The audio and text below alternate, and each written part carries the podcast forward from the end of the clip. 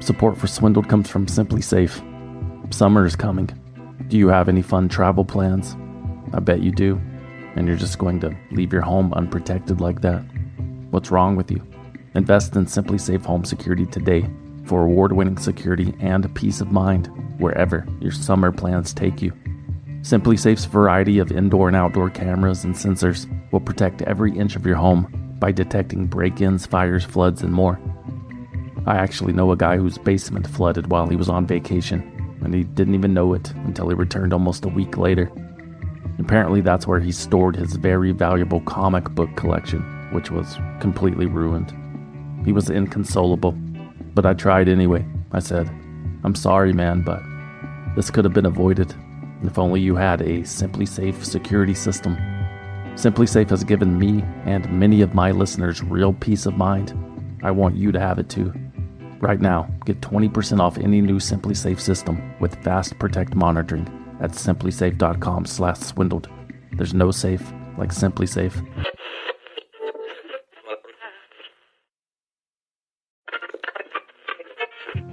Support for Swindled comes from Claritin. It's that time of year again when I can barely breathe out of my nose. Yep, seasonal allergies. I have it all itchy eyes, congestion, sneezing. Luckily, there's a path to relief. Time to live Claritin Clear with Claritin D. Designed for serious allergy sufferers, Claritin D has two powerful ingredients in just one pill that will relieve your allergy symptoms and decongest your nose so that you can breathe better. And it works fast. Claritin's non drowsy relief starts working in as little as 30 minutes, so not only can you get on with your day sooner, but you can do so without compromise. Ready to live life as if you don't have allergies? It's time to live Claritin Clear. Fast and powerful relief is just a quick trip away. Find Claritin D at the pharmacy counter. Ask for Claritin D at your local pharmacy counter. You don't even need a prescription. Go to Claritin.com right now for a discount so you can live Claritin Clear. Use as directed.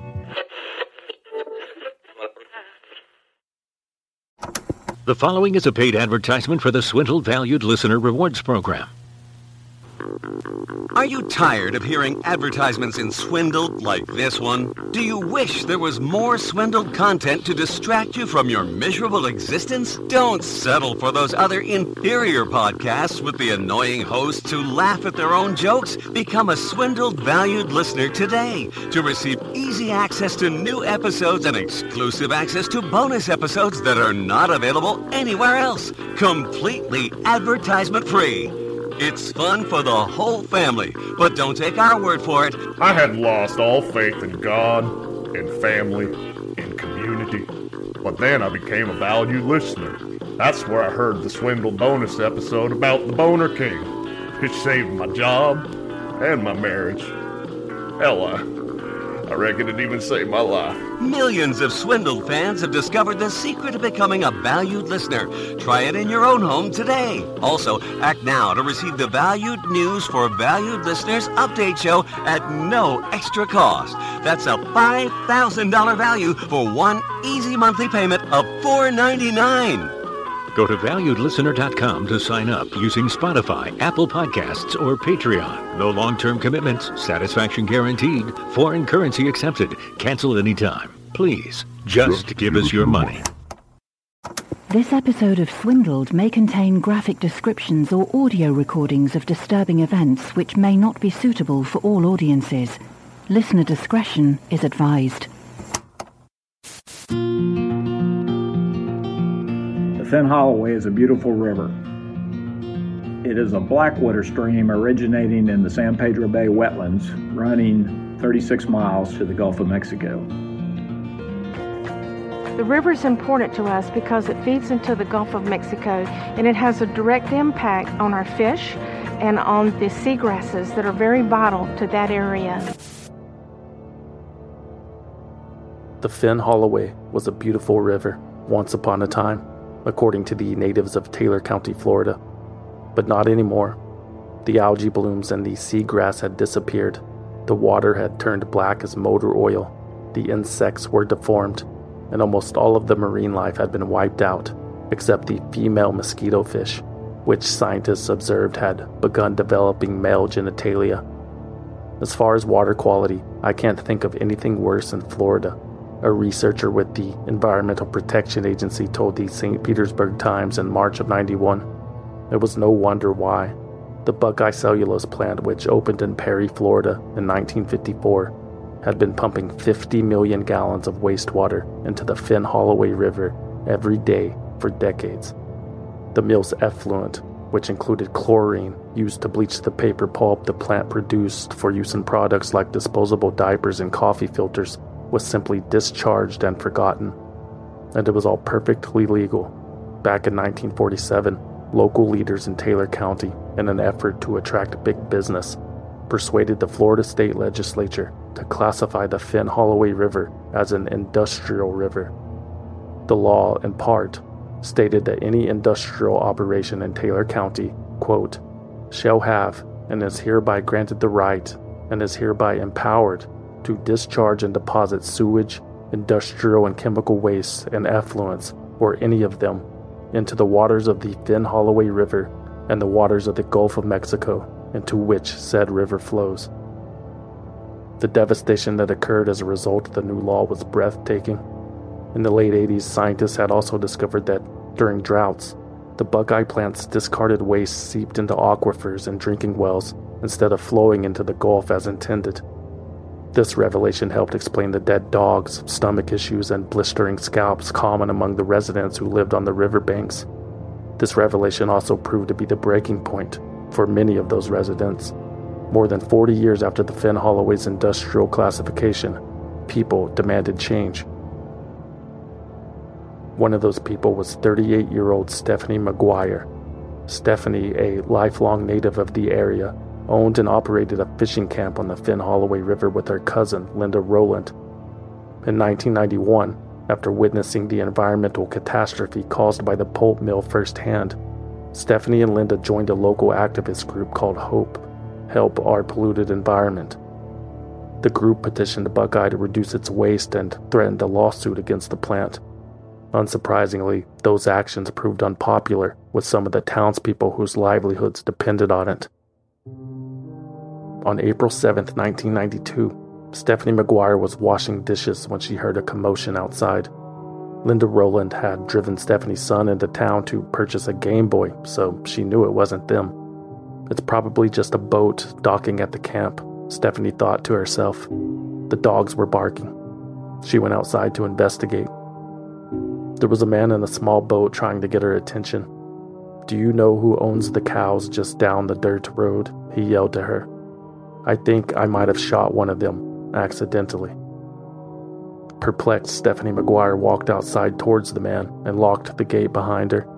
As she moved closer to the water's edge, she was struck by a rock to the back of the head. Stephanie fell to the ground. She looked up to see two other men standing over her. They were wearing camouflage and hunting masks.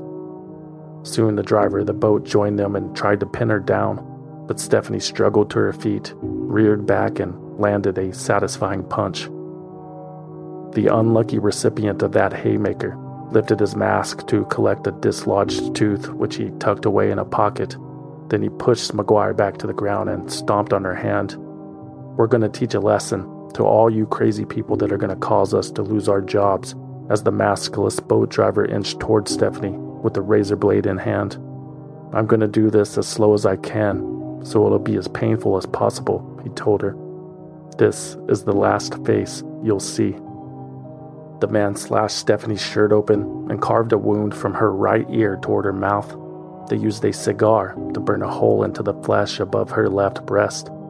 Then two of the men raped her and bit her, and then poured the polluted river water into her wounds, she told authorities. Now you'll have something to sue us about, she was told. Stephanie McGuire said she thought she was going to die that day the men had a shotgun with them, but were scared off when her dog Boo Boo escaped his enclosure and bit one of the assailants in the face. Stephanie lay on the ground, bleeding as she watched her attackers scurry onto the boat and speed away. Local law enforcement was skeptical of Stephanie McGuire's story, but Stephanie knew they would be. The Buckeye Cellulose plant, which was owned by megacorporation Procter & Gamble, was the largest employer in Taylor County. By itself, the company accounted for half of the property tax base.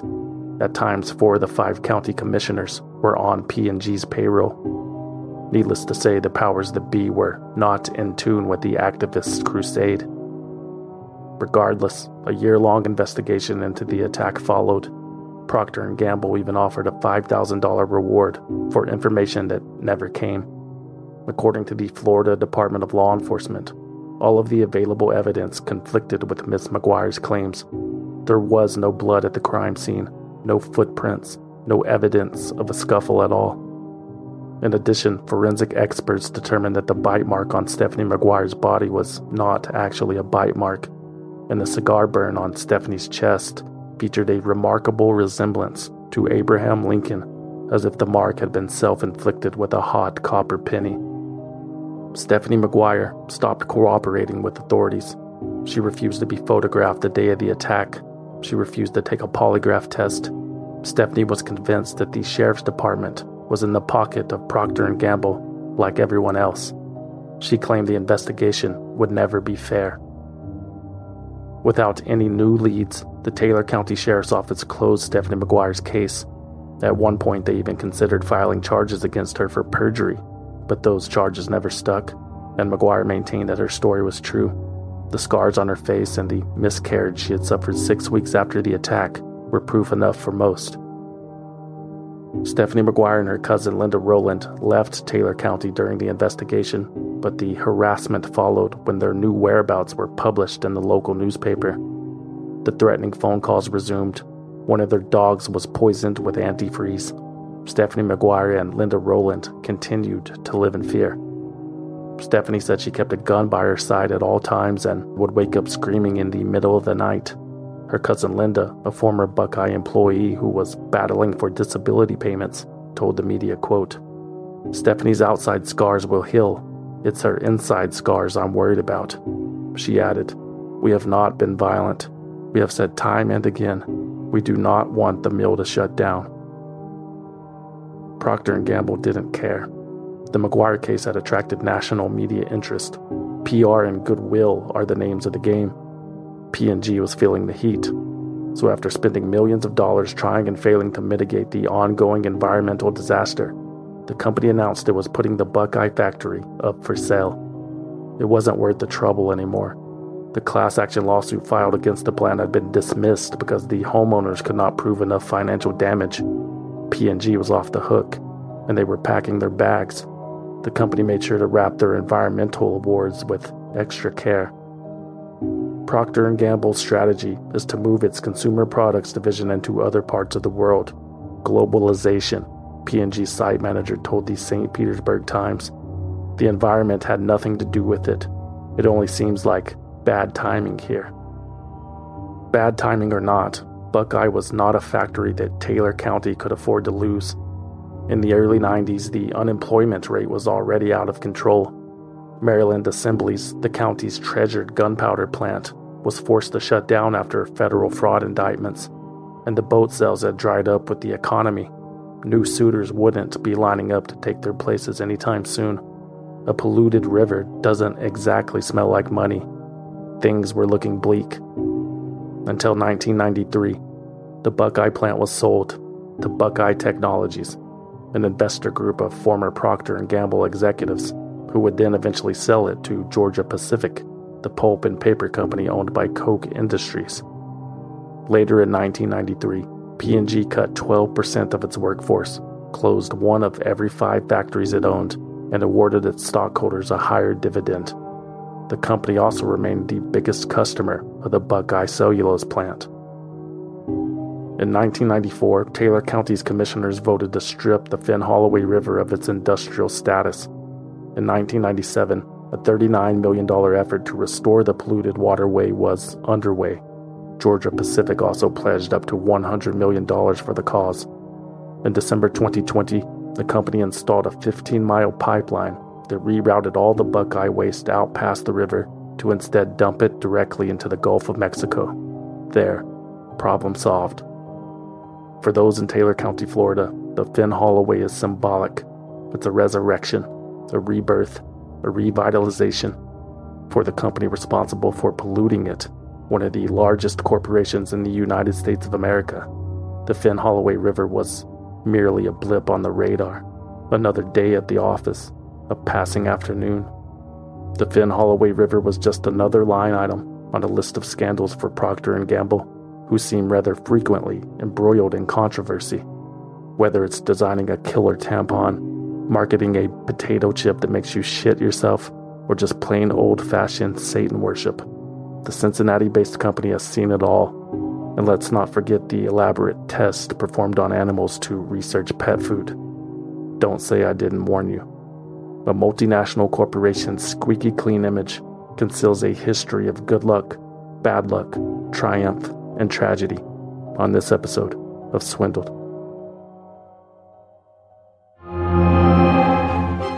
They bribed government officials, clear violations of federal and state law, clearly unethical, pay to play millions of taxpayer dollars that were wasted, paid tens of millions of dollars, million dollars. billion dollars, dummied up its books and records. To hide the by fact falsifying its books, legitimate records, responsible for the collapse of the entire system. and in the thrall of some kind of swindle, is that right?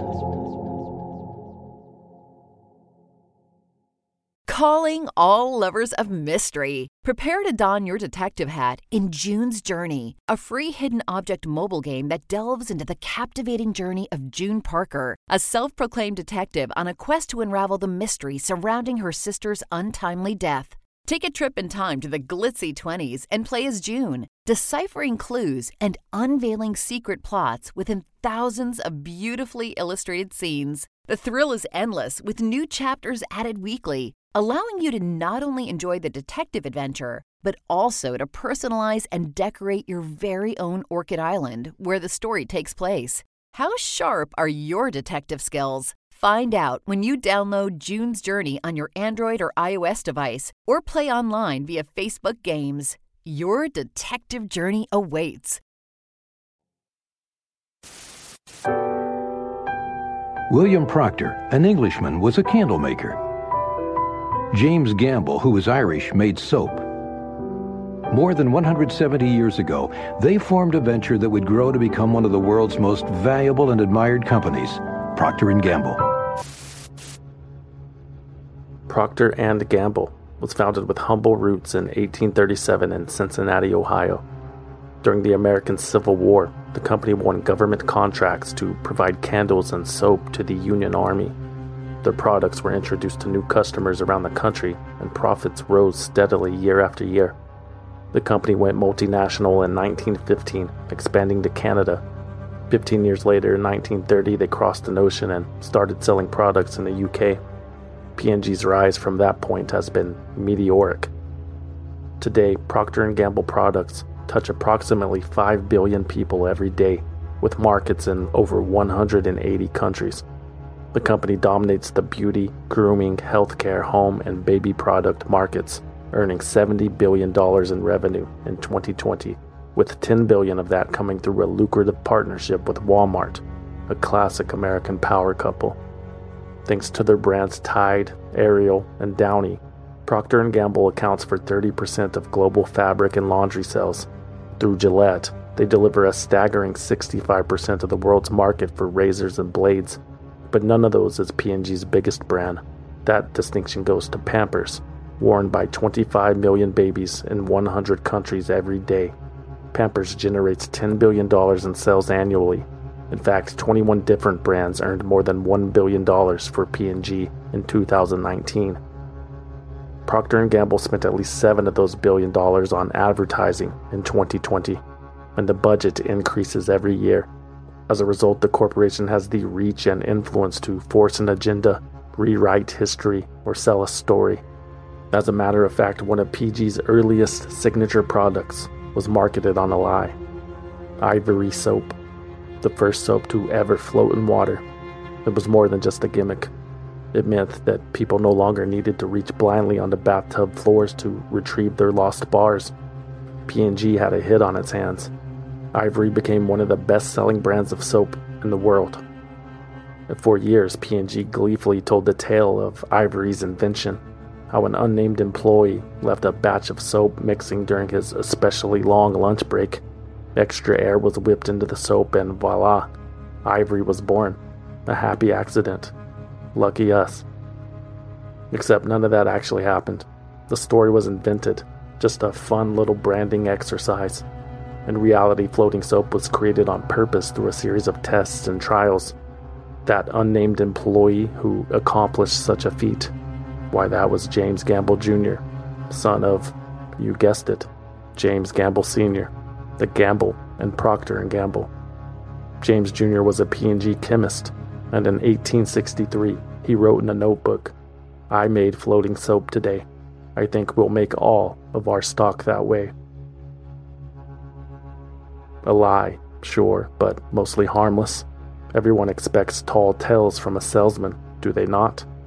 However, marketing mistruths would land Procter & Gamble in a bit of hot water more than a hundred years later. In November 1991, the attorneys general of 10 states put a stop to a P&G advertising campaign for Love's brand diapers. A magazine advertisement for the brand depicted a hand holding a pile of soil under a banner that read, 90 days ago, this was a disposable diaper. Clearly, the ad implied that the diapers were biodegradable, but in reality, the diapers were only partially compostable, which, according to the attorneys general of those 10 states, would have been nice to know before people started burying them in their yards.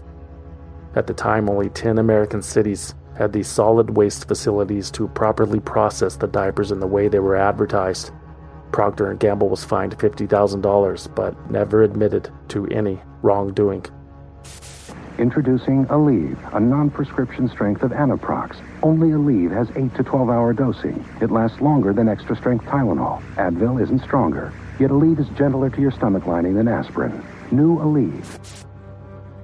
In 1994, Procter & Gamble was back in court for obfuscating the truth about its new anti-inflammatory drug, Aleve.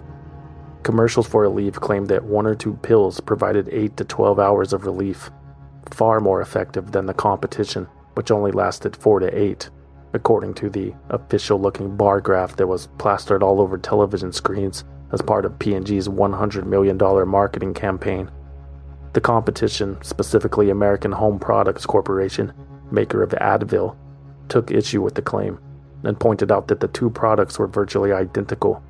It was basic ibuprofen, for which the Food and Drug Administration recommends no more than one dose in an 8-hour period because of potential side effects.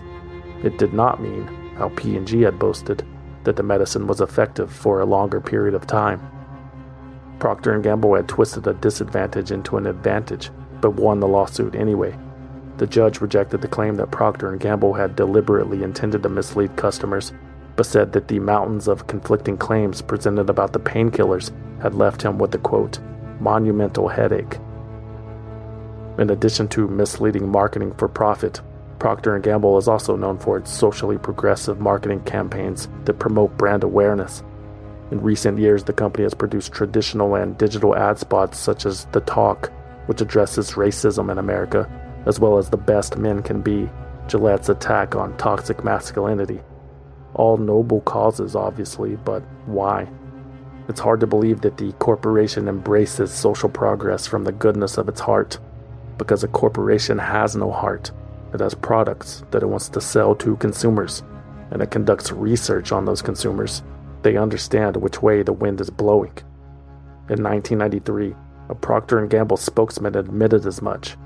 Jim Schwartz told the New York Times that the company became interested in the topic of racial harmony after the results of a survey communicated how important the issue was to teenagers at the time. If it's important to teens, then it's important to Clearasil, he said. Despite being probably the first company to post a rainbow version of their corporate logo on social media, it's hard to imagine Procter & Gamble championing any progressive social causes considering how conservative the company has been internally, traditionally. Former employees have described the culture at P&G as being, quote, a cross between the Marines and the Mormon Church. In the 70s and 80s, at least, the company coached its employees how to dress and where to live they would tell them when to cut their hair. Proctoids, as the employees lovingly referred to themselves, couldn't even hang artwork in their office unless it was from the company's pre approved collection. One year, the company even filmed the lunchroom, monitored bathroom use, and analyzed the handwriting on anonymous morale surveys to issue reprimands. Being a proctoid meant that your phone calls would be monitored on and off site. It meant that security would be trailing you on every business trip. And it meant that if you were a woman, you'd probably be sexually harassed at some point in your career. Proctoids say that kind of behavior was tolerated in the offices and the plants for far too long. Employees have also claimed that they were expected to go to a traditional church and encouraged to vote Republican. They were told how to manage their spouses into behaving like a proper proctoid wife. And if all of those boxes weren't checked, good luck on getting a promotion. Merit means nothing unless the suit looks good. Surprisingly, diversity was not a high priority for Procter & Gamble during this era. In 1977, Judge Sarah T. Hughes in Texas found that a P&G plant in Dallas gave black people, quote, the least desirable jobs. Judge Hughes ordered the company to install an affirmative action plan to mitigate the inequity. Instead, P&G restructured the business and closed the plant for good. But don't tell anybody. The company preferred to keep everything classified. Organizational fascism is how one former employee described the company's obsession with secrecy. Executives at Procter & Gamble had gone to great lengths to conceal the company's future plans from its competitors. They'd dress up as hunters carrying guns while scouting locations in the woods. At one time, they even set up a sting of their own to arrest a manager who tried to sell a Crest budget book to a rival brand. Procter & Gamble tried to keep a lid on everything, which makes what happened in 1980 all the more hilarious. It is one of this nation's best known and respected companies, and it produces some of the most familiar items in American commerce toothpaste, soap, detergents. But ridiculous as it may seem, now, again, there are people who insist this company supports something called the Church of Satan. Rumors began circulating in church-going communities across America that family-friendly company Procter & Gamble, a pioneer of soap and soap operas, had ties to Satanism. Leaflets and flyers distributed by pious folk claimed the proof was in the company's logo. P&G's logo, which dated back to 1930, featured a man in the moon with 13 stars in the sky. Curls in the moon man's beard and hair created the number 6, alarmed consumers would demonstrate. People saw the same number in the stars too, supposedly clear patterns creating a series of sixes, the mark of the beast. But nothing was mentioned about the imagery used for P&G's product Mr. Clean, an obvious neo-Nazi if I ever saw one. We're not in the business of selling products like Procter & Gamble, but we are in the business, uh, hopefully, of selling truth. P&G's links to Satanism was such a silly rumor, but it spread like hellfire. The scandal was a product of its time. Early 80s conservative America in the throes of satanic panic. In their minds, caravans of Satan worshippers were on their way to every small town grocery store in the heartland to stock the shelves full of personal care and cleaning products. Oh, the humanity. Procter & Gamble had no choice but to address the folklore. Your first reaction is to is to laugh and say how ridiculous, uh, but people take it very seriously, and so we're taking it very seriously. The company responded by mailing what it called truth packets to areas in which the rumor had infected.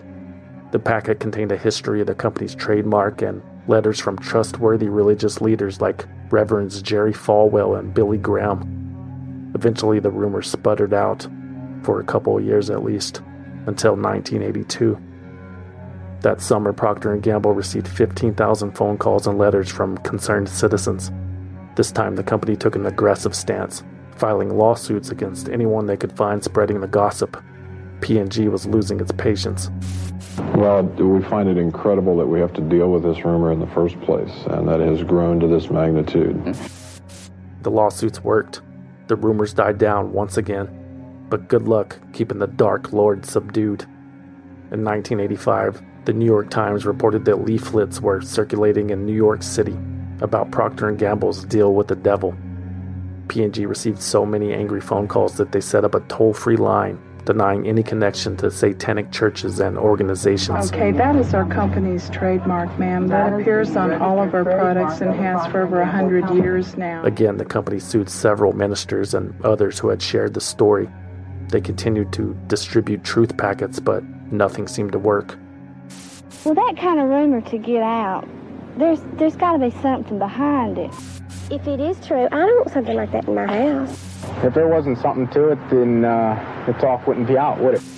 Still, I know that when I go shopping and I pick up one of their products, it'll always run through my mind that something like this was brought out. See what they were up against. Fake news is powerful.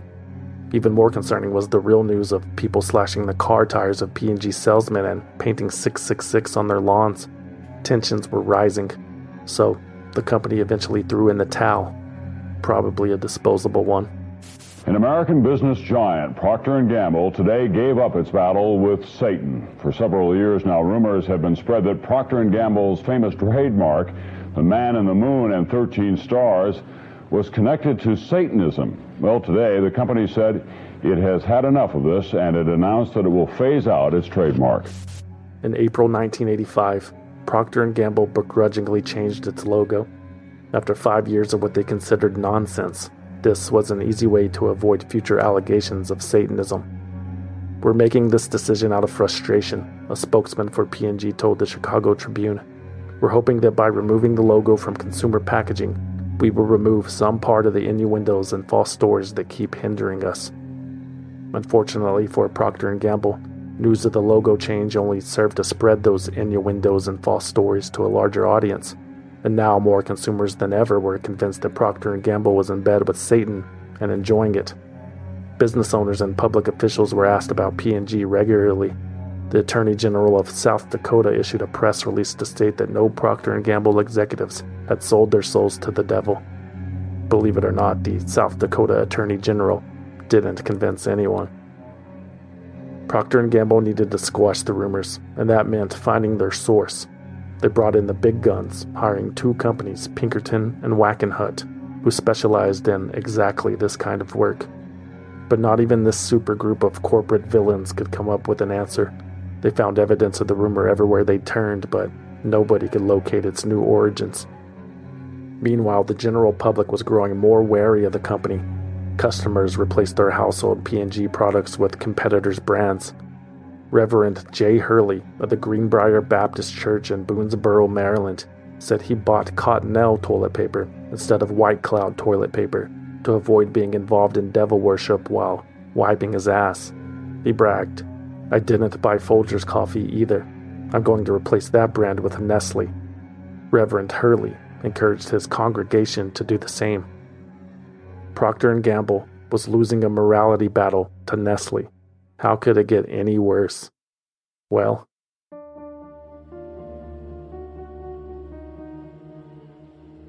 on March 1st, 1991, people across America watched as the president of Procter & Gamble appeared on the Phil Donahue show. Sitting across from Donahue, he made a stunning announcement. He was a Satanist, he said, and proud of it. He admitted to the horrified studio audience that a large portion of P&G's profits were donated to the Church of Satan every year. When Donahue asked whether he worried about his satanic affiliation hurting company profits, the P&G president laughed it off. He said, quote, There are not enough Christians in the US to make a difference. Sorry, I couldn't find a clip from that show because it never actually happened. But thousands were convinced they saw it with their own eyes, on their own televisions, sitting in their living rooms with a TV dinner. Some saw it on that day in 1991, others were sure it was 1982. Some claimed to see the broadcast in 1985. Even more said it was 1989. The deacon at Greenbrier Baptist Church, George Snyder, told a reporter that it hurt him to pick out a new brand of soap. I was born and raised on Ivory soap, he said. I have sensitive skin, and it's a good product. But it was a slap on the face when that gentleman was preaching devil worship and said there weren't enough Christians to make a difference. We are Christians, and we can make a difference. When a reporter told Mr. Snyder that nobody from P&G had ever appeared on the Donahue show, Snyder replied, Our pastor presented it to us, and if a person of trust presents something to you, you believe it. Even today, people still believe it. Reddit threads and YouTube comments are full of those who remember watching the broadcast. To them and thousands of others, the lack of video evidence is further confirmation of their worst fears. It must be the devil at work. The invented link to Satanism hounded Procter & Gamble for years. The Phil Donahue show received constant phone calls and letters about it, and as the rumor evolved, other daytime talk shows were roped into it too. A 1999 article in Tulsa World reported on the legend, saying some thought the interview occurred on the Oprah Winfrey Show, while others were sure they saw it on Sally Jessy Raphael. The inquiries piled up, and eventually, Sally Jessy Raphael devoted a section on her website's frequently asked questions to address the rumors. Part of it read, quote, Frankly, this thing has gotten out of hand. If we had this man on our show, and he had said what it's alleged he said, we would have scored a broadcasting scoop and would have trumpeted it to all the newspapers. It would have been to the show's advantage, but there was no scoop, and there were no headlines. In essence, Sally Jessy Raphael said, if it existed, we would have cashed in on it. But not even SJR could convince people that the rumors were untrue. Procter & Gamble couldn't shake their ties to Satanism. After inventing fantasies about ivory soap and creating worlds with the guiding light, this was a reality that they could not control. Not even a multi-billion dollar advertising budget could convince the public of the truth. In 1991, Procter & Gamble decided to change its logo.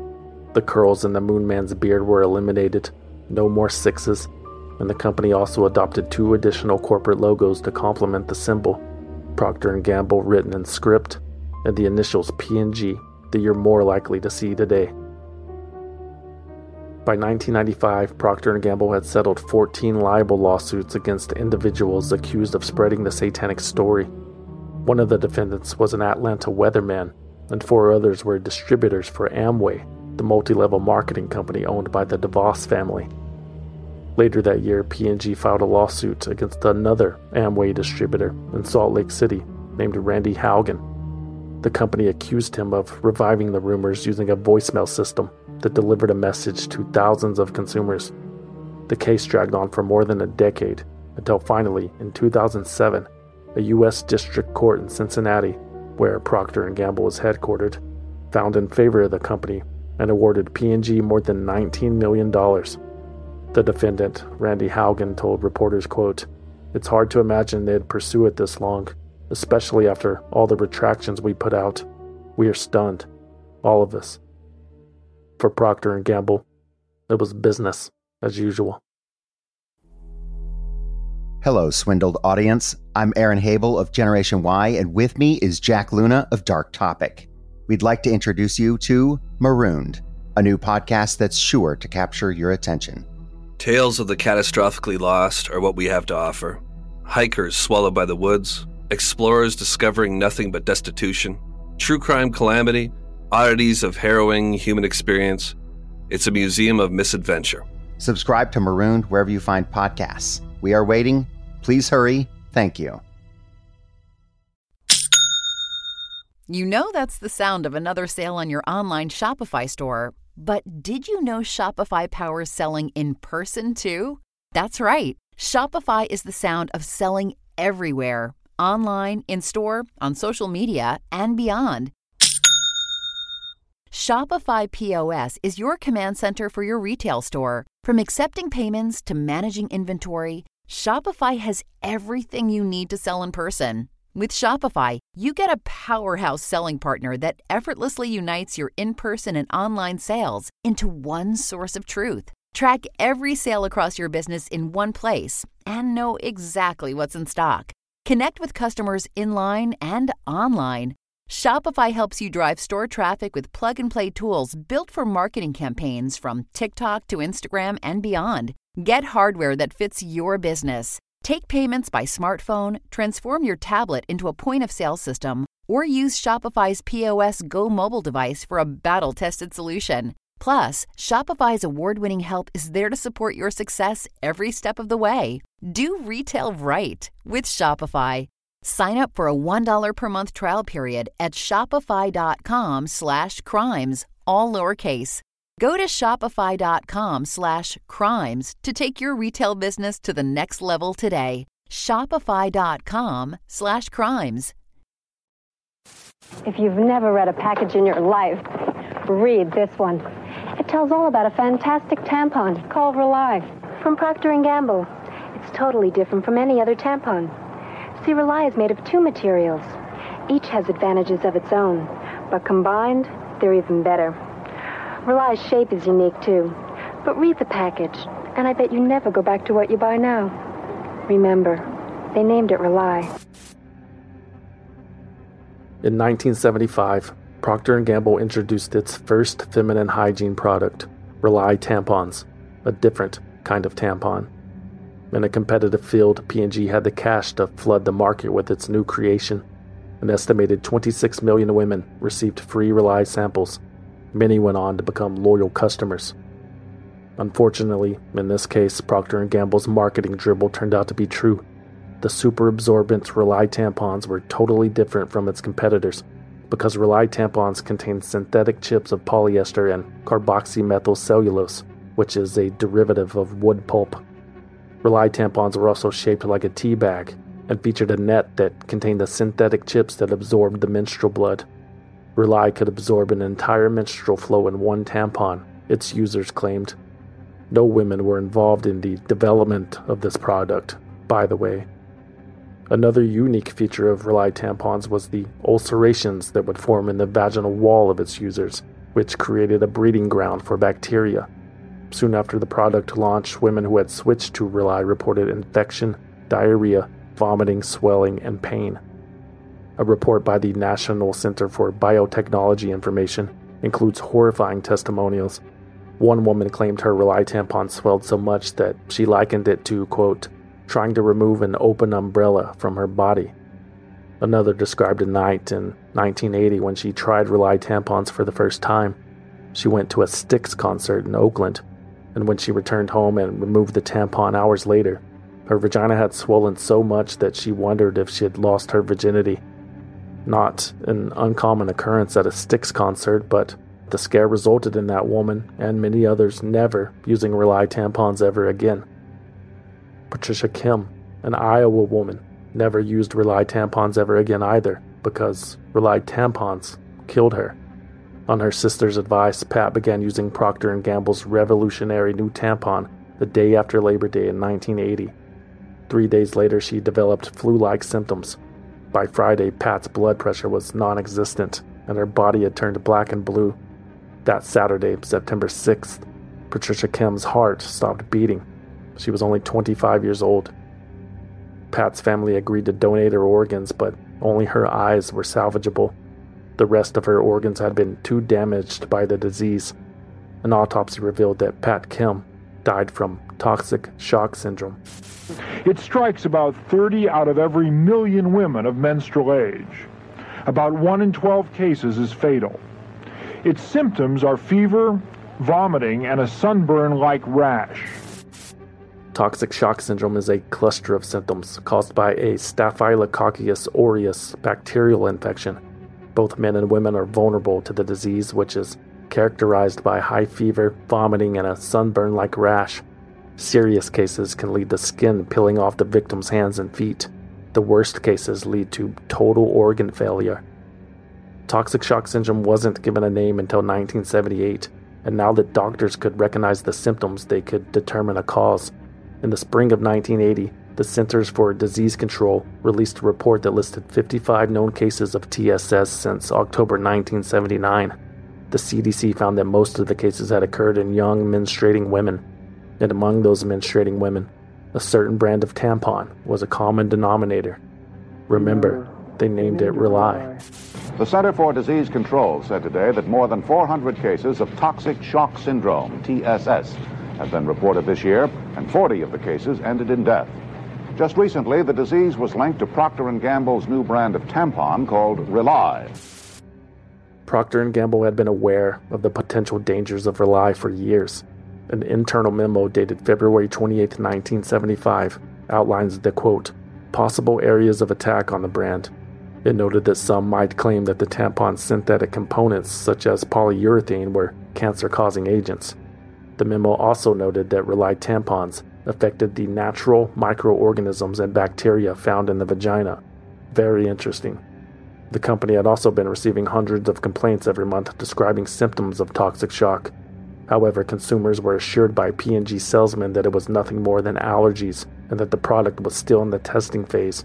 The formula would be adjusted, those customers were promised. But it never was. Procter & Gamble had invested too much to turn back now. The national rollout of Rely proceeded right on schedule, with the planned deodorant version hot on its heels. 60 million sample packs of the tampons had been sent to 80% of U.S. households, one of the biggest marketing campaigns of all time. It cost the company more than $10 million, but it paid off. Procter & Gamble had claimed almost 15% of the tampon market instantaneously, and their share was growing every day. Rely tampons were the tampon of the future.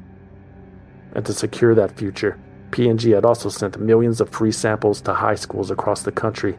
In fact, the company planned to send out millions more until they heard about Robin Lynn Spooner, the Rely tampon user in St. Louis who died in the hospital from toxic shock syndrome on her 16th birthday. Another Procter & Gamble memo, this one dated August 18, 1980, featured the subject line, Rely, Toxic Shock Syndrome, Effect on Future Marketing Plans. Paragraph 3 of the memo asked, quote, Should P&G continue to market Rely with normal advertising and promotion efforts? The answer was also included. It reads, Yes. If we don't, we can expect Rely's share to decline from its current 15% to 20% to 5% to 10%. It would be financially unattractive for Rely to stay in business at this low share level. Don't worry, I don't understand that math either, but that's what the memo says. And it also says, quote, as a public service, we could communicate the symptoms of toxic shock syndrome so that women would know that they should go to the hospital quickly if they have these symptoms. This option should be considered, but it is probably premature to do this at this time. Procter & Gamble never issued that warning or any other kind of warning, and less than a month later, the CDC publicly reported that 70% of the women who had been inflicted with toxic shock syndrome were using Rely tampons at the time. P&G contested the findings. The company claimed Rely was falsely linked because of all the free samples it had distributed. It was the first brand that should come to mind when women were asked what kind of tampon they used. They'd spent $10 million to occupy that brain space, and now they were being unfairly blamed. The company claimed it had fallen victim to its own success. Women who use Rely tampons should stop using them and return any unused product to Procter & Gamble for a refund. And after an unsuccessful attempt at lobbying Congress to support the company, in September 1980, Procter & Gamble reluctantly began removing Rely tampons from supermarket shelves. The Food and Drug Administration forced the company to launch a massive advertising campaign to warn women about the dangers of using the tampon and to buy back any unused product. Procter & Gamble only agreed to the recall after signing a consent agreement stating that Rely was not defective, nor had the company violated any laws. Meanwhile, back at the P&G headquarters in Cincinnati, every document with the word Rely typed on it was shredded. The company never admitted fault. Procter & Gamble, which makes the tampon, says the recall does not imply fault. In a statement, the company said it was being done despite the fact that we know of no defect in the Rely tampon, and despite evidence that the withdrawal of Rely will not eliminate the occurrence of TSS, even if Rely's use is completely discontinued. The Rely tampon recall was one of the largest recalls in U.S. business history. Procter & Gamble lost $75 million by discontinuing the product. Another 75 million was set aside as potential settlements for the hundreds of lawsuits that followed. Delitha Dawn Lampshire's case was the first to go to court. The 18 year old said she had spent five days in the hospital battling the physical ailments after contracting toxic shock syndrome. Delitha said the emotional trauma had forever altered her personality. After getting sick, she worried that, quote, no man would want to marry me. This case is expected to set a precedent for the more than 200 other lawsuits that have been filed against Procter & Gamble. The company has set aside $75 million for losses. But Procter & Gamble still says its Rely tampons are safe. And the only reason they were pulled off supermarket shelves was to wait for the scientific community to reach the same conclusion. A federal jury in Colorado found Procter & Gamble guilty of negligence, and sale of a defective product in the Delitha Dawn Lampshire case. The company settled with Miss Lampshire out of court for an undisclosed amount. Procter & Gamble settled most of the Rely cases out of court for undisclosed amounts with confidentiality agreements attached, of course. The company did not want anyone speaking out. The PR was already bad enough. However, there was one plaintiff who refused to settle. Mike Kehm, the widow of Pat Kehm, wanted to go to trial. So naturally, Procter & Gamble proceeded to publicly humiliate the man. The company's lawyers grilled Mr. Kehm about his wife's sexual history and whether the couple engaged in oral sex. They asked him if Pat had been faithful in their marriage and also pointed to her IUD as the potential source of the infection that killed her. Before the trial, P&G offered hefty research grants to every doctor that had studied toxic shock syndrome. The prosecution had trouble finding expert witnesses willing to testify that Rely tampons were the culprit, even though the CDC had reported that seven deaths were linked to the brand. By the way, seven deaths was a modest estimate because of the reporting criteria. The true number will never be known. During the trial, Procter & Gamble also distributed millions of free products in the Cedar Rapids area as a way to generate goodwill and hopefully influence the jury. Free toilet paper is always appreciated, but it didn't work. Or did it? A federal jury today found Procter & Gamble guilty of negligence in the death of a woman who developed toxic shock after using the company's Rely tampons. Her family was awarded $300,000 compensation. This is the second time a jury has ruled against Procter & Gamble in a toxic shock case. On April 22, 1982, a jury awarded $300,000 to the family of Patricia Kehm, a far cry from the $30 million that was being sought. The jury reportedly had decided not to award the plaintiff punitive damages because they were afraid it would bankrupt the company by setting a precedent for future lawsuits. Who says empathy is dead? Two years after these settlements and trials, in 1984, Procter & Gamble purchased a patent for another tampon they named Always, but they never quite achieved their market goals. So in 1997, the company bought the manufacturer of Tampax. P&G is currently the largest tampon producer in the world. And the company never could let go of that super absorbent technology found in Rely, of which it was so proud. Carboxymethylcellulose was discovered in P&G's new Ultra Pampers diapers that were introduced in 1986. Parents began complaining of rashes, oozing blood, fever, vomiting, and staph infections affecting their children while using the product. After switching their babies to a non chemical diaper, parents report that all symptoms disappear, Judy Bayman wrote in the Rochester Democrat and Chronicle. Procter & Gamble quickly and quietly reformulated their diapers. Nice try. Also in 1986, the company suffered another massive product failure, though this one was no fault of their own. When arthritis pain says you can't, remember. Encaprin lets you say, I can. After enduring the worst quarter in Procter & Gamble history, thanks to the Rely debacle, the company introduced several new products to recoup the millions they had lost. One of those new products was a time-release aspirin called Encaprin. It was the company's predecessor to Aleve, a can't-miss venture. P&G launched Encaprin as part of a $400 million promotional campaign in 1984. For two years, the product performed admirably, but fate, or karma, intervened on March 29, 1986. An anonymous caller to Procter & Gamble's toll-free consumer hotline said he had placed cyanide-filled capsules inside five bottles of Encaprin at Walgreens and Kroger stores in Detroit and Chicago. P&G immediately notified those companies' headquarters and within 24 hours Encaprin was removed from 3,000 stores. Within a week, all of the Encaprin in the nation had been recalled. The swift response was a result of the Tylenol murders three years earlier, where seven people died after ingesting cyanide laced medication that had been purchased. Law enforcement all over the country had been dealing with copycat crimes ever since. Every threat was taken seriously. They did not want history to repeat itself, and it wouldn't, at least not this time. The call to Procter & Gamble was determined to be a hoax. Investigators said the caller provided phony code numbers for the packages he allegedly contaminated, and at the time, there were no Walgreens drugstores in Detroit. But the damage had been done. Encaprin returned, but consumer confidence in the product never did. Sales tanked and never recovered. Five months after the recall, Encaprin was forever removed from store shelves. And it wasn't the only product from Procter & Gamble's big push that struggled. The company's new orange juice venture, Citrus Hill, was also not meeting expectations.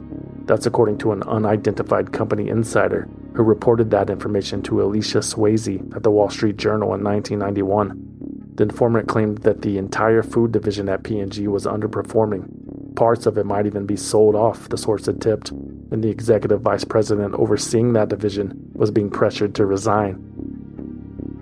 On June 10, 1991, Alecia Swasy published an article based on that information. That same day, the executive vice president of P&G's food division did resign, and the company launched an internal investigation to find the source of the leak. They were unsuccessful. But Procter & Gamble's vengeful CEO at the time, Ed Arzt, wouldn't let it go. He contacted the Hamilton County Prosecutor's Office, who quickly opened a grand jury investigation into the matter. Judge Arthur Ney, who had received thousands of campaign donations from P&G executives, pushed the case through. And a man named Gary Armstrong at the Cincinnati Police Department was assigned as lead investigator. Gary Armstrong was also a part-time security officer for Procter & Gamble. Police in Cincinnati are trying to find out who inside the giant Procter & Gamble company may have committed a crime by talking with a reporter. The telephone company Cincinnati Bell had no problem turning over phone records either. The chairman of the company was a personal friend of Ed Arzt, and that's what friends are for. Records for more than 800,000 homes in the Cincinnati area were analyzed. Every outgoing call to Pittsburgh, where journalist Alecia Swasy was stationed, all to satisfy a corporation's lust for revenge and secrecy. Still, they found nothing. Soon after, Procter & Gamble discontinued their orange juice brand because it was underperforming. Nothing Alecia Swasy had published turned out to be untrue. Yet P&G trampled on the privacy of hundreds of thousands of people and apologized for nothing. The company said it was merely trying to protect its trade secrets. Critics rejected P&G's explanation. The information that leaked would not have given anybody a competitive advantage. As Alecia Swasy herself described it, it's not like she had published the Tide formula. P&G disagreed. I see this as a very simple issue. The first, the press has a right to talk to our people. We have a right to take action to protect the company's most valuable assets, its trade secrets. The company did eventually acknowledge that they might have gone overboard with the privacy invasion, but only because they were caught. CEO Ed Arzt told the New York Times, quote, I've had a lot of time to think about this while I was fishing. We made an error in judgment. We regret it. We thought we were doing the right thing, and frankly, we were just plain wrong. As tradition, no apology. Move on like it never happened. But it did happen. And as the decade wore on, leaks would continue to haunt Procter & Gamble. Though in the late 90s and the early 2000s, it would be a leak of a different kind.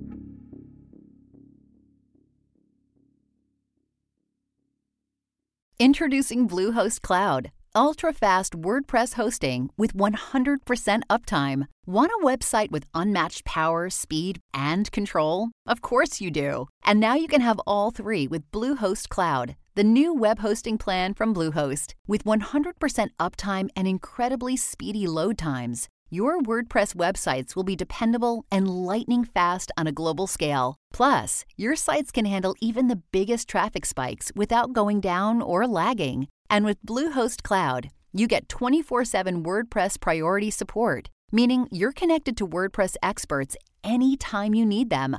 Not to mention, you automatically get daily backups and world class security. So, what are you waiting for? Get Bluehost Cloud today by visiting Bluehost.com. That's Bluehost.com. Some people call it a healthy lifestyle. My family calls it having fun. We exercise, we eat right, you know, a balanced diet, including fruits and vegetables like these. And when it's snack time, boy, am I glad there's Olean. I feel good about Olean because it's a cooking oil made starting from soybeans or cottonseed that's processed in a special way, so it adds zero fat or calories to snacks. Best of all, they've got crunch and taste we love. Olean, oh, your love eating right. They'd finally done it. After 25 years and $250 million of research and development, Procter & Gamble had developed a fat substitute that the human body could not absorb. It tasted like fat, it cooked like fat, but contained zero fat and calories. Olean was ready for market. Olean was ready to change the world. By replacing the fat in snacks, Olean can help millions of Americans cut excess fat and move closer to achieving an important dietary health goal, P&G chairman John Pepper proudly announced. The Food and Drug Administration approved Olean, or Olestra as it had been renamed, on January 25, 1996. Procter & Gamble began testing Olestra versions of its own Pringles potato chips and started selling the chemical to Frito-Lay, who began making what they called wow versions of their popular brands. P&G confidently projected a billion dollars in sales by the end of 1998. So we put these chips to the test. How is it? Adequate. Adequate? Would you believe it that these are totally fat free? No. Pretty good. What do you think now? They're the new Wow chips and they are totally fat free. I can't tell the difference. But, like most diet foods, it was too good to be true. Consumer advocates like Michael Jacobson at the Center for Science in the Public Interest urged Americans to avoid Olestra. Researchers warned that the sucrose polyester acts as a laxative. If ingested, Olestra would cause diarrhea, cramps, gastrointestinal problems, maybe even cancer. There were also concerns that essential vitamins were sticking to the Olestra molecules and were inadvertently being flushed out of the body. Most nutritional researchers agreed that there was cause for concern. This pain was so sharp and of such a magnitude that I would say it was almost like the beginning of a labor. The, the very onset of labor feels very much like that, a very sharp gas type pain. And that's what I was having, and I, and I did have those for hours. Olestra's initial splash into the market was less than impressive, and the warning that the FDA required products containing the chemical to bear wasn't helping matters. It read, Olestra may cause abdominal cramping and loose stools. Olestra inhibits the absorption of some vitamins and nutrients. Vitamins A, D, E, and K have been added. However, notable health experts, such as Rush Limbaugh, rushed to the company's defense. Olestra is this magnificent new product from Procter & Gamble's. And it is a fake fat that you can use at any temperature to prepare any food. It is a fat substitute and it is engineered in such a way that it is not digested by the body. Therefore, it has no calories and it has no fat. It is marvelous. It is tremendous. It is great. So wouldn't you know that these nattering nabob nerds, these little pencil neck geek people, these wiry little busybodies who are so concerned that somebody in America might actually be enjoying themselves, at the Center for Science in the Public Interest is now trying to get the stuff banned and let the FDA to stop making it uh, legal. Only Rush Limbaugh could eat Olestra chips and remain full of shit. Don't let us ruin your fun. Anyway, why would a radio personality completely beholden to his advertisers defend one of the world's largest advertisers? I guess we'll never know. But what we do know is that Olestra was a disaster for Procter & Gamble. The product never overcame its image problems, and by 2002, the company had completely washed its hands of the idea. The consumer had spoken. The consumer was not a fan of every bowel movement becoming an emergency. Nor was the consumer a fan of Procter & Gamble testing its products on animals, which the company had been doing for decades. In 1999, around the time Olestra was making waves, P&G announced that it would scale down its use of animal tests for many of its beauty, fabric, home care, and paper products. The company had drawn the ire of animals' rights groups in the late 80s for performing tests on dogs, rabbits, ferrets, hamsters, guinea pigs, mice, and rats. The tests usually involved forcing chemicals into the animals' eyes and throats or rubbing them on their shaved and abraded skin. There was no escaping the pain. The animals were trapped in restraining devices. Some of them would reportedly break their own backs trying to get away. It was horrific and pointless. The animal rights groups alleged that animal testing was not accurate. The data cannot be extrapolated for human use because of the enormous differences in metabolism and physiology. Plus, plenty of non-animal alternative testing methods had already become available. Yet Procter & Gamble carried on for another decade and even after the company announced it would end animal testing on most of its existing consumer goods in 1999, P&G retained the right to test future products on animals. And it was a right that the company would exercise in the not so distant future.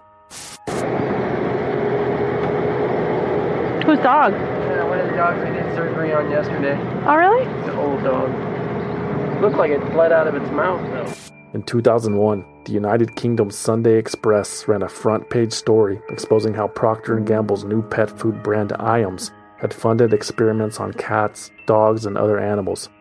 Details of the gruesome tests were buried in obscure scientific papers uncovered by an animal rights group called Uncaged Campaigns. In one study, 24 young adult mixed breed dogs had a kidney surgically removed to induce rapid onset renal failure. After seven months of examination, all 24 dogs had either died or been killed. In another test, the stomachs of 28 cats were exposed so scientists could analyze the effects of feeding them fiber. None of them survived. Other cats were kept alive, force fed to obesity, and then starved. The research was investigating the link between weight loss and liver disease. IAMS also sponsored a study in which 14 husky puppies were repeatedly injected with live virus vaccines and allergy causing proteins during the first 12 weeks of their lives. Researchers were trying to determine just how severely allergic dogs could become. There were other tests too, but you get the point. IAMS had gone too far in its quest to understand animal nutrition. Pet food producers are only required to reveal the nutritional content of their products. There was no reason to behave so inhumanely. In response to the article, IAMS accused the Sunday Express of printing, quote, inaccurate and misleading information. The pet food company claimed the smears were a desperate attempt to deflect public outrage. The Sunday Express replied that if the allegations were untrue, IAMS would be entitled to sue them for libel. After all, Procter & Gamble never turned down a legal opportunity to silence a critic. But no libel lawsuit ever came, and neither did reforms at the laboratories in question. For nine months in 2002 and early 2003, a spy working for People for the Ethical Treatment of Animals got a job at an IAM sponsored laboratory. The PETA Observer documented her experience on video, and it's hard to watch. There are stir crazy animals pacing back and forth in their tiny empty cages. Many of them lived that way for up to six years before being put down or killed in some other cruel and unusual way. The PETA investigator also reported seeing dazed dogs with muscle chunks severed from their thighs. She talked to a worker who had witnessed a live kitten flushed down a drain. The laboratory director had allegedly ordered the vocal cords of some dogs to be cut out because he or she couldn't stand the whining. After PETA's investigation was published, Procter & Gamble withdrew its funding from the laboratory and eventually sold its pet food division, including IAMS, to the Mars Company, which PETA had already boycotted in 2007 for feeding candy ingredients to mice. Even though P&G was no longer in the pet food business, they still found a way to cause irreparable harm to the animal kingdom. In 2014, Greenpeace published the results of a year-long investigation accusing Procter & Gamble of sourcing palm oil from companies connected to widespread deforestation. Wilmar, as the world's largest trader, is, is supplying virtually every big company you can think of. So we traced the palm oil from the plantations that we investigated to nine big household name companies, which include companies like Unilever, Nestle, Procter & Gamble, Kellogg's, Colgate Palmolive. Palm oil is a key ingredient in products across the beauty, home, and personal care industries. This means palm oil is an essential part of Procter & Gamble's success as consumers continue to shy away from chemically laced products and demand more all natural ingredients, the battle over palm oil has intensified. As a result, palm oil producers around the world, especially in Indonesia, have cut down large swaths of tropical forests at a pace of, according to Greenpeace, 140 Olympic sized swimming pools every hour. Naturally, this widespread deforestation has had a devastating effect on the native wildlife. The Sumatran tiger and the Indonesian orangutan are on the verge of extinction and getting closer every day, all to manufacture head and shoulders. One of the most disturbing findings of the Greenpeace report was the orangutan mass grave that was discovered just outside the land owned by two major palm oil suppliers. Several orangutan heads and shoulders were found buried deep in the ground. As others have noted, it's unlikely that these orangutans died from natural causes. Not only are humans the only species to bury their dead, we are willing to bury other dead species too. Indonesian palm oil plantations also had issues with the way they treated people. In fact, Wilmar, one of P&G's main suppliers, admitted fault on itself at the end of 2015. The company publicly stated that it fell short of its own no exploitation policy. If Procter & Gamble didn't know about Wilmar's abusive and exploitative labor practices, as they had claimed, it was just willful ignorance. Amnesty International had been reporting on these practices extensively. This eight year old boy was among those interviewed by Amnesty. All interviewees asked to hide their identity. He said he helps his father pick the palm kernels after school. He doesn't get any money, he says, and the sacks of kernels are very heavy. Even by P&G's own ethical standards, they were falling short. The company released a report in 2014 that said only 13% of its palm oil consumption measured up to environmental standards. And though the company claimed it was doing all it could to buy the product from suppliers who didn't abuse the environment or its workforce, critics said little had changed. At P&G, we are unequivocally committed to the responsible sourcing of palm, and we're using our innovation strength to drive positive change in the industry. We are members of the Roundtable on Sustainable Palm Oil, RSPO, and support their standards to drive responsible palm practices across the industry. At least the company was saying all the right things. Procter & Gamble is good at that, you know. They've certainly left their mark on this earth, satanic or not. Actually, maybe the greatest trick the devil ever pulled was convincing the world that he wasn't tied to a company that kills with tampons and mutilates animals, and uses child labor to make your armpits smell good, all the while polluting the planet and running advertisements about sustainability and how you, the individual, can make a difference. All we have to do is work as a team. Oh, I understand. You'd love to be there, but you gotta wash your hair. Yeah, yeah, we've heard it all before. No one's buying their stories, but we're all buying their products.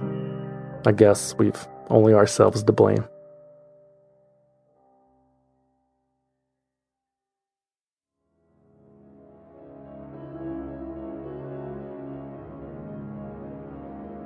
Swindled is written, researched, produced, and hosted by me, a concerned citizen, with original music by Trevor Howard, aka Deformr, aka Trevel Lestra.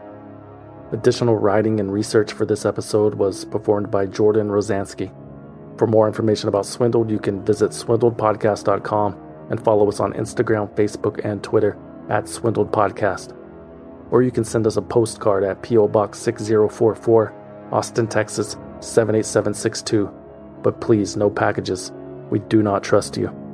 Swindled is a completely independent production, which means no network, no investors, no bosses, no shadowy money men, no animal testing, and we plan to keep it that way but we need your support. Become a value listener at patreon.com slash swindled or on Apple Podcast.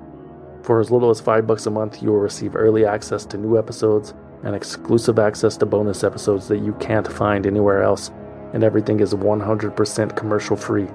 Become a valued listener on patreon.com slash swindled or Apple Podcasts. I can't tell the difference. Or if you want to support the show and need something to wear to your proctoid party, consider buying something you don't need at swindledpodcast.com slash shop.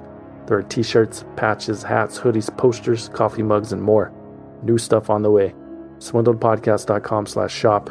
And remember to use coupon code CAPITALISM to receive 10% off your order. If you don't want anything in return for your support, you can always simply donate using the form on the homepage. That's it. Thanks for listening.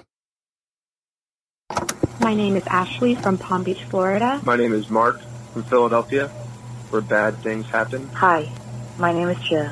I'm calling from Ireland. Let me give that to you once more in Irish. Jill Worry is I'm done. Is off Aaron May. And I'm, I'm a concerned concerned citizen. citizen and a valued listener. Thanks for everything. Keep doing what you're doing. Bye.